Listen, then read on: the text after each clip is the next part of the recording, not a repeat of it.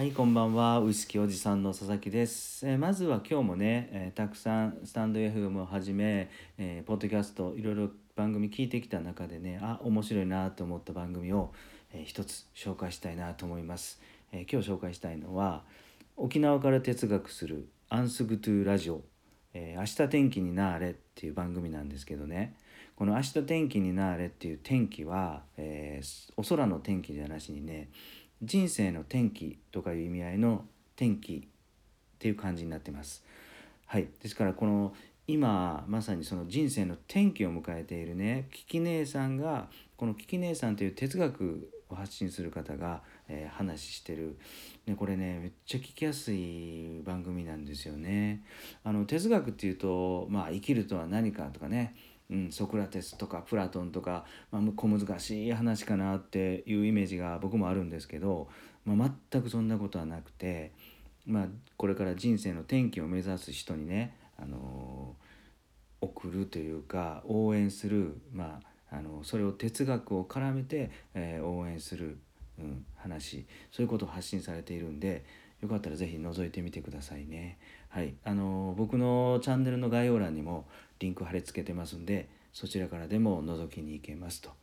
はいさて今日は紹介するカクテルではなくてねお酒です。えー悪魔のお酒って言われてるアブさん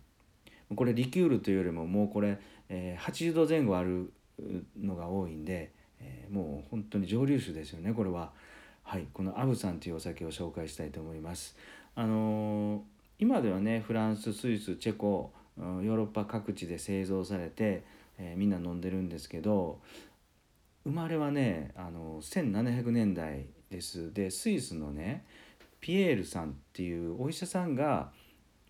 薬を作るためにこれ作ったらしいですね。であの苦よもぎとかアニスとかウイキョウっていう薬草をねたくさんたくさんあの漬け込んだお酒なんでまあ緑色になってますよね。うん、でねこれなんで悪魔のお酒がなったかっていうとこの原材料の苦よもぎの中にね、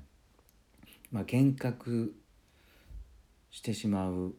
幻覚症状の出る成分だとか、まあ、中毒性のある、うん、アルコール中毒になってしまう成分が入っているっていうことで一時はね、えーヨーロッパでは販売禁止製造も禁止になってましたと。でねこれちなみにこのアブさんの大好きな方で有名な人っていうのは、えーフランスロートレック画家ね、うん、ゴッホとかジャンヌ・レーヌか、小説家、そういう方有名ですよね。で中毒にもなったそうですと。でね1800年代終わりのロートレックはもうそもそもこの人画家さんなんですけどね。子供の頃にね足を足の骨を折ってもう両足の成長が止まっちゃったらしいんですよ。だからかなりね身長も低かったんで結構ねビハインドな劣等感があったみたいです。大人になっても。うん、でこの劣等感からねこの画家のロートレックはパリの夜の街にもうずっと入り浸って、うん、お酒が大好きになりましたと。うん、で中でもねこのムーラン・ルージュっていう、まあ、あの有名なね劇場キャバレ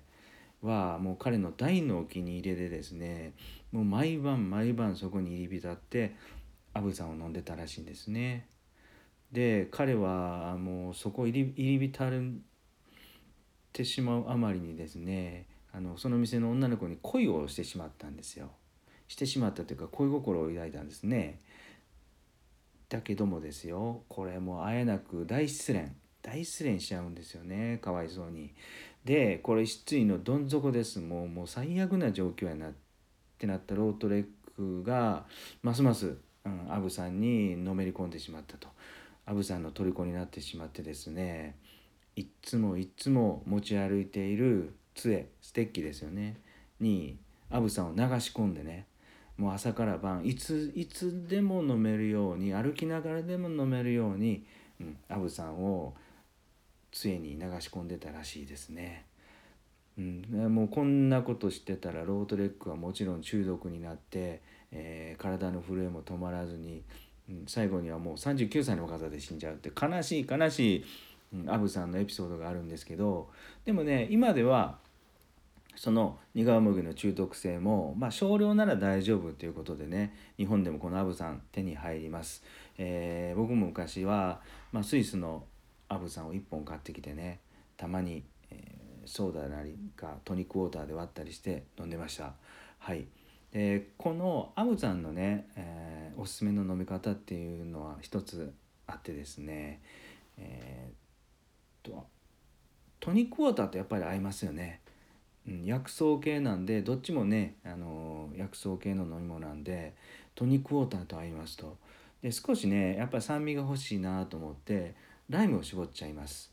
うん、だからこれジントニックのねアレンジバージョンでジンをアブさんに変えるっていう感じでですねアブサントニックがすごく美味しいです。はい。ただねあのー、下手すると80度以上ねあったりするのでアルコール度数がね、うん、そこをぜひちょっと気をつけて飲んでほしいのかなと思います。はい。アブサントニック。でロートレックの悲しいねあのエピソードも交えて、えー、飲んでもらったら、えー、いいのかなと思いました。はい、えー、ウイスキーおじさんではね YouTube もやっててですねこっちはウイスキーに特化した、うん、バーで収録したりしてるんでよかったら覗いてみてくださいね。はい、それからもう一つ、えー、ウイスキーおじさんのメルマガもスタートしました。うん、まだ投稿は1個なんですけど、これから、え月に1回ぐらい配信してね、えー、お得な情報とか、えー、をいろいろ出していきたいと思いますんで、よかったら登録して遊びに来てください。はい、今日も最後まで聞いていただいてありがとうございました。